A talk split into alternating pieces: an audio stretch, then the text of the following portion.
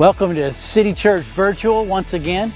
Uh, we're excited about the possibility of eventually getting back to being together, but we're doing what we can right now, so we're thankful that you can join us this morning.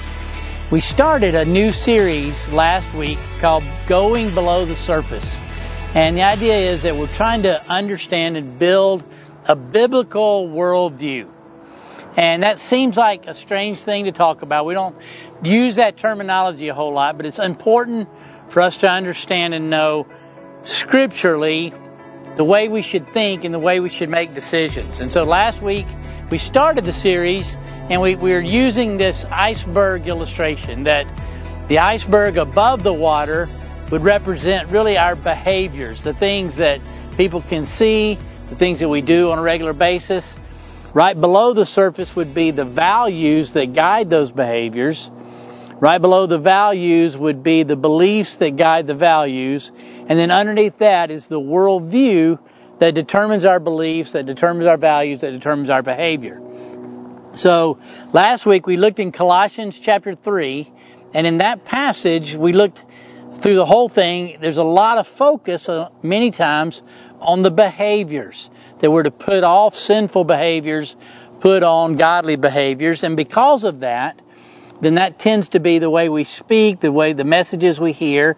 But we talked about that is guided by, and the values that it guides it is, we're focused on God's interests. We seek the things that are above, not staring off into the sky, but seeking God's heartbeat in deriving what we do in, in our lives. And then because of that, it's based on that seeking God's interest is based on the fact that we have died with Christ and risen again in Him. That's what Paul says there in Colossians. But ultimately, that is based in the fact that we are in Christ. Christ is our life, Paul says. If, if you saw last week's message, if you remember, we talked about the fact that it's, it's not Christ wants to be first in our lives, it's that Christ wants to be our lives. Paul says, For me to live is Christ and to die is gain. He says that I've been crucified with Christ. It's no longer I who live, but it's Christ who lives in me. And so we live as Christ. That's the, the worldview that guides this whole idea of putting away sinful behaviors and putting on godly behaviors. Now today is going to be a little more flexible. Because today we're going to talk about, we talked last week about having an established mind, that we're established in our faith with Christ. But today we're going to talk about having a loving mind. Now, love is one of those words that everybody has talked about. You've heard a hundred thousand sermons on them. Everybody wants to talk about what love means. Everybody goes through the four different definitions of love and all these different things. But I want us to understand when we look biblically, what are we talking about about love? Because love can be all kinds of things. And so as we, we think through that, I was thinking of the fruit of the Spirit. In Galatians chapter 5, it says this, but the fruit of the Spirit is love, joy, peace, patience, kindness, goodness, gentleness, faithfulness, and self-control. And we look at those things and we, we make these vows many times, especially here at New Year's or whatever, or we, we have somebody that's just driving us crazy and we determine, I know God wants me to love them, so I'm going to start loving them tomorrow. I, I'm going to do better. The preachers talked about the fact that love is not a feeling, but it's an action. So I'm going to begin to show love to people starting tomorrow. And I was talking to a friend of mine the other night, and we're talking about the, the patience there in Galatians chapter 5. I said, you know, if I determine in the morning I'm going to be patient today, I've decided I'm going to do it. I'm not even going to make it out of my driveway before somebody pulls out in front of me and cuts me off, and I'm I've already lost my patience because I decided I was going to do it. Paul says here it's the fruit of the spirit. But you know what? In, in all the years I've been in ministry, I've done short-term mission trips with people. I've worked with homeless people. I've worked doing soup kitchens. And so I always ask people, why do you serve? Why do you serve the church? Why do you give to the church? Why do you go to these soup kitchens or, or other local ministries? Why would you go on a short term mission trip? And I hear all the time the answer because it makes me feel good. Now, that's not a bad thing. We all want to feel good. But the problem is long term service, long term loving someone, many, many times does not feel good. I see all the time on Facebook all these young couples that have just gotten married, and I, and I don't want to ever make them feel like they shouldn't do this, but you see these young couples, oh, you know, it's been such a great week of, of a honeymoon. It's been such a great three months. Oh, it's so wonderful. And, and, and you go, you do realize that, that that honeymoon's going to end one day. Doesn't mean you hate the person. Doesn't mean you decide you know, you know that this is the worst thing you should have ever done. But life kicks in, and long term goes away from the feelings. I can remember telling teenagers uh, that when Judy and I first got married, I said, the romantic idea of marriage lasts until the first stomach virus. Because once you have both of you have a stomach virus, there's no romance anymore. There's no good feelings. You have to learn to deal with one another in a very bad situation. And so this is when we talk about love, we need to remember this. So I want us to think of this idea of the iceberg. Going back to what does love look like when we talk about the iceberg? Well, we already talked about behaviors. I've decided that I'm going to do the loving thing for people. I'm going to help the homeless. I'm going to go on a mission trip. I'm going to love my wife. I'm going to wash the dishes for her, wash the clothes. I'm going to reach out and serve someone in my church. I'm going to serve someone at work. I'm going to do all I can to sacrifice them. We decide these actions are going to happen. And that's okay to determine those things. And the reason we do it is because we see the value of love. Love is important. So we're going to do these loving things for people because the value is love is important. Well, that's based on the belief that God loves us. If love wasn't important, God wouldn't love us. But because God loves us, we love others. That's what John says. And then the, the worldview, what does that mean? See, we've, we've kind of surface looked at these actions of love based on the value that we know love is important, based on the belief that God loves us. But what worldview should guide that? So let's think biblically. The actions, we can go back to Galatians 5 to the fruit of the Spirit. We can go to other passages where we're told, as a, as a husband, I'm told to love my wife as I love my own body. I'm told to love others. Jesus said to, to love one another. So there's these different actions of love that we can do for people. We can Paul has a bunch of different passages where he says serve one another, love one another, care for one another, bear one another's burdens. All these one another's are how we live out love for others. But remember, it feels good to love someone and to do something for someone for a short time. But eventually that good feeling goes away.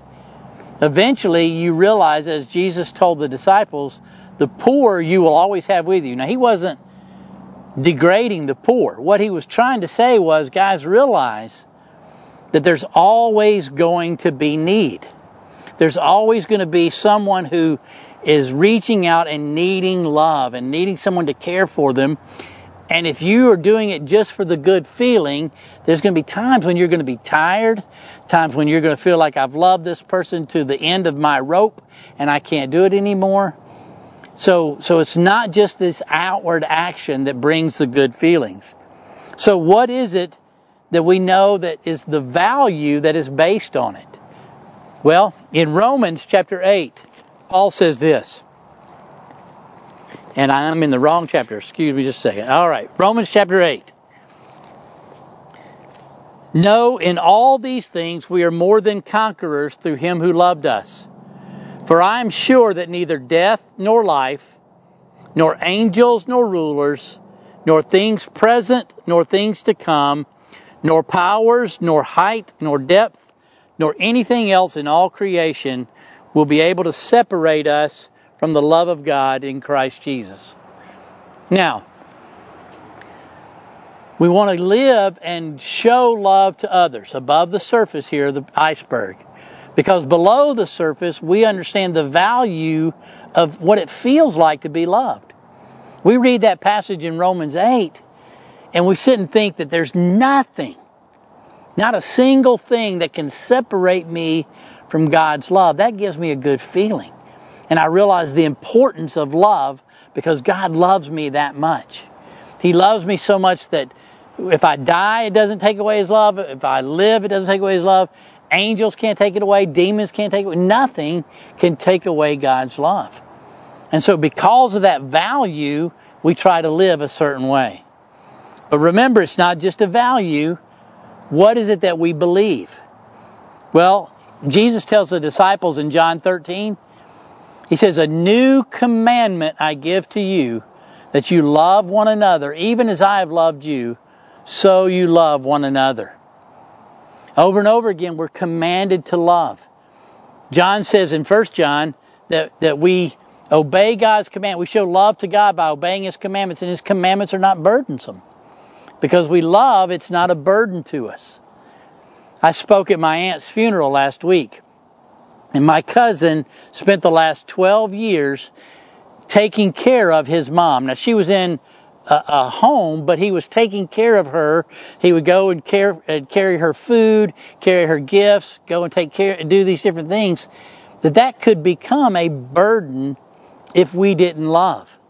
But because of love, it's not a burden. But Jesus is commanding us to love. So we loving actions, the above the surface, the behaviors, based on the value that because God loves us and the, the feeling that it brings to be loved, then we believe that we are to love because Jesus commands it. He asks us to love, He tells us to love. So we have this. No, but again, it's going to be hard. We're going to get tired. So what worldview should guide that? In Matthew chapter 22, in Mark chapter 12, Jesus is confronted and he's asked a question What is the greatest commandment? And he says to love the Lord your God with all your heart, soul, mind, and strength, and to love your neighbor as, as yourself. Now, the context of this is this is a question that's been asked to kind of trip Jesus up. Just a few days earlier, Jesus has ridden into Jerusalem, the triumphal entry. Everybody's excited about what's going on. The next day, he goes to the temple and he overturns the tables and he throws out the money changers and ticks everybody off. So then the Pharisees and the, the Sadducees decide we got to do something to, to get rid of him. So they begin to challenge him. The first challenge that comes after that is they come and ask him, hey, what right do you have to do this? And you know what? He doesn't answer him. He says, Well, let me ask you a question. The, the baptism of John, was it from man or from, from God? And they said, Well, we don't know. Well, then I'm not going to answer you. So he's just kind of taking them off again. Then he tells the story of two sons. The one son says, Yes, Father, I'll go do what you asked me to do. And he doesn't do it. The other son says, No, I'm not going to do it. And he goes and does it anyway. And then he tells the story of the tenants who have been given a responsibility to take care of someone's land and they blow it. And then he says, hey, the other people have been given this responsibility to invite guests to a wedding and they blow it. And all of the, every story he's telling is telling the Pharisees and the Sadducees, you were given a responsibility and you blew it. And so now they come to this question and they say, hey, you know, what about paying taxes to Caesar? What about the government? Should we care about the government? And he says, Well, give me a coin. Who, whose picture is it? Caesar's. Well, give to Caesar what belongs to Caesar. So he fools them with that. Then they come and they say, Well, let's, let's, let's ask him a religious question. What about the resurrection? And he answers them about the resurrection. So they're, they're doing all these different things to kind of trip him up. But because he loves and because he's trying to, to help them to understand and know who he is, he, he answers their questions and he, he tries to challenge them. Then the question comes about what is the greatest commandment. Now, we've all heard this over and over again. The greatest commandment is to love the Lord our God with all our heart, soul, mind, and strength, and to love our neighbor as ourselves. But what, how is that guiding our worldview? Well, if I love God with all my heart, soul, mind, and strength, that means everything about me. All my mental faculties, my physical faculties, my emotional faculties, all of these things, everything is geared towards loving God. That worldview that says it's important that I love Him with everything. Then no matter how tiring it gets, because I'm loving Him, I continue to love others. See, as I as I'm pouring out and I'm ministering to someone who is homeless, I remember I was serving some guys lunch one day at a, a soup kitchen in, in Fort Worth, Texas. And we ran out of lemonade, and all we had to drink was water. And this guy was complaining that all we had was water. And I'll be honest, I, I, the more he complained, the more frustrated I got. And the more I thought, I'm giving you something free, and you're griping about it. But the guy that I was there serving with is on the streets of Fort Worth, Texas every day.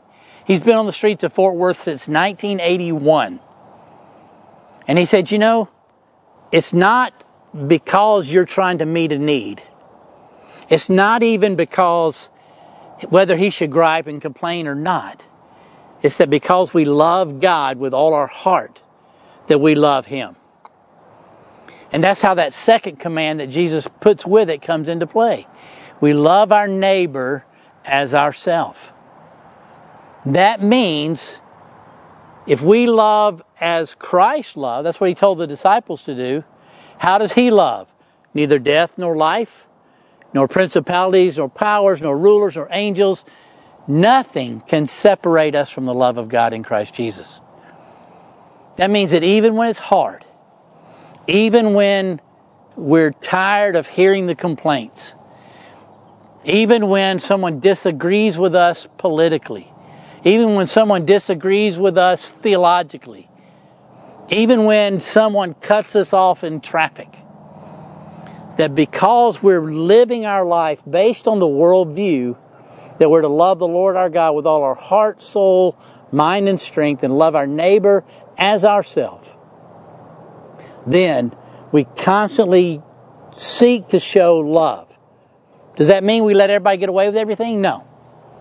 See, I think what's happened is in the church, in some ways, we have taken the first commandment, and because we are so geared on loving the Lord and obeying Him and doing what His Word says, that we've treated people like dirt. Because we're so geared on, you better do right, you better do right, you better do right. And so we get tired of how people are living and we go, well, I'm just going to love the Lord.